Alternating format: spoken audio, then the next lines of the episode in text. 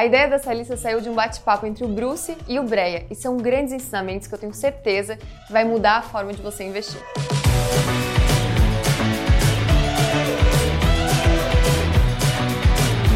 Agora, direto ao ponto. A primeira regra é evite concentrar muito do seu portfólio em um só ativo ou em uma só estratégia. A gente vê muitos filhos do bull market falando que tem 90% em bolsa, 50% em um só ativo e usam muito a NTNB longa como caixa.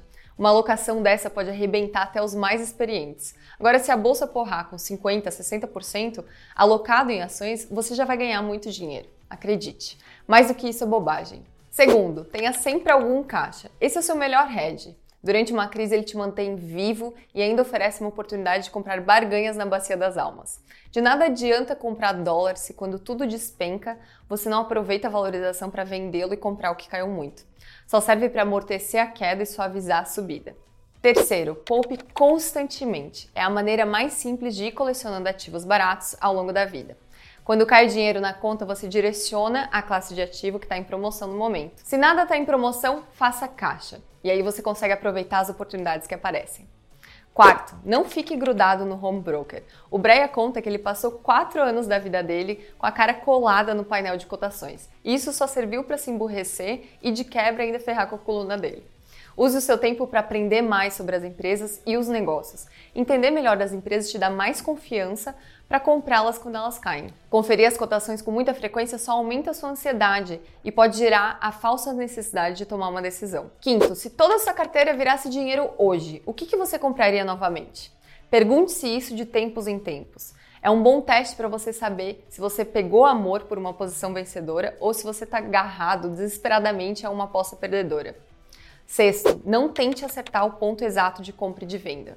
No longo prazo, comprar 5 centavos abaixo ou acima não faz a menor diferença e você pode perder enormes oportunidades tentando pagar um pouquinho menos. Como diz Joel Greenblatt, a menos que você compre uma ação no ponto mais baixo, que é quase impossível, você está perdendo em algum momento depois de fazer todos os seus investimentos. O seu sucesso depende inteiramente de quão desapaixonado você é em relação às flutuações dos preços das ações no curto espaço de tempo. O seu comportamento é peça fundamental, lembre-se disso. Sétimo, quando você comprar um ativo, anote por qual motivo você comprou. Se algo no caminho destoar muito do que você imaginava, pode ser a hora de reavaliar a sua posição. Pense sempre quanto eu estou disposto a perder nesse ativo e por qual valor estaria satisfeito em vendê-lo. Esse investimento tem uma simetria convidativa? Pouco a perder? Muito a ganhar? Qual sua margem de segurança? Isso evita que você tome decisões durante um mercado muito estressado ou eufórico. Obedeça às suas regras. Oitavo, não faça preço médio só para diminuir o seu prejuízo.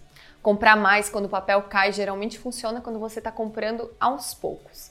Se você encheu a mão, o papel despenca e você continua comprando, é bem possível que você esteja fazendo preço médio. Nono, não tente ser especialista em macroeconomia ou política. Ex-diretores do Banco Central americano, o lugar com maior informação do mundo, são short em S&P 500 desde a crise de 2008. Olha no que deu, analistas políticos são na maioria péssimos investidores. E a maioria dos investidores, por sua vez, são péssimos analistas políticos. Quem investe em empresas deve entender de empresas. Foque nos resultados. Décimo, leia muito e leia de tudo. Prefira os livros aos jornais. Gaste mais tempo com cartas aos cotistas de gestores do que em sites de finanças. Filtre os ruídos. Décimo primeiro, desconfie de discursos de venda de ativo do tipo: se não decidir agora, você vai perder uma oportunidade única. Não existe isso de oportunidade única. As maiores oportunidades são criadas por erros de outros investidores.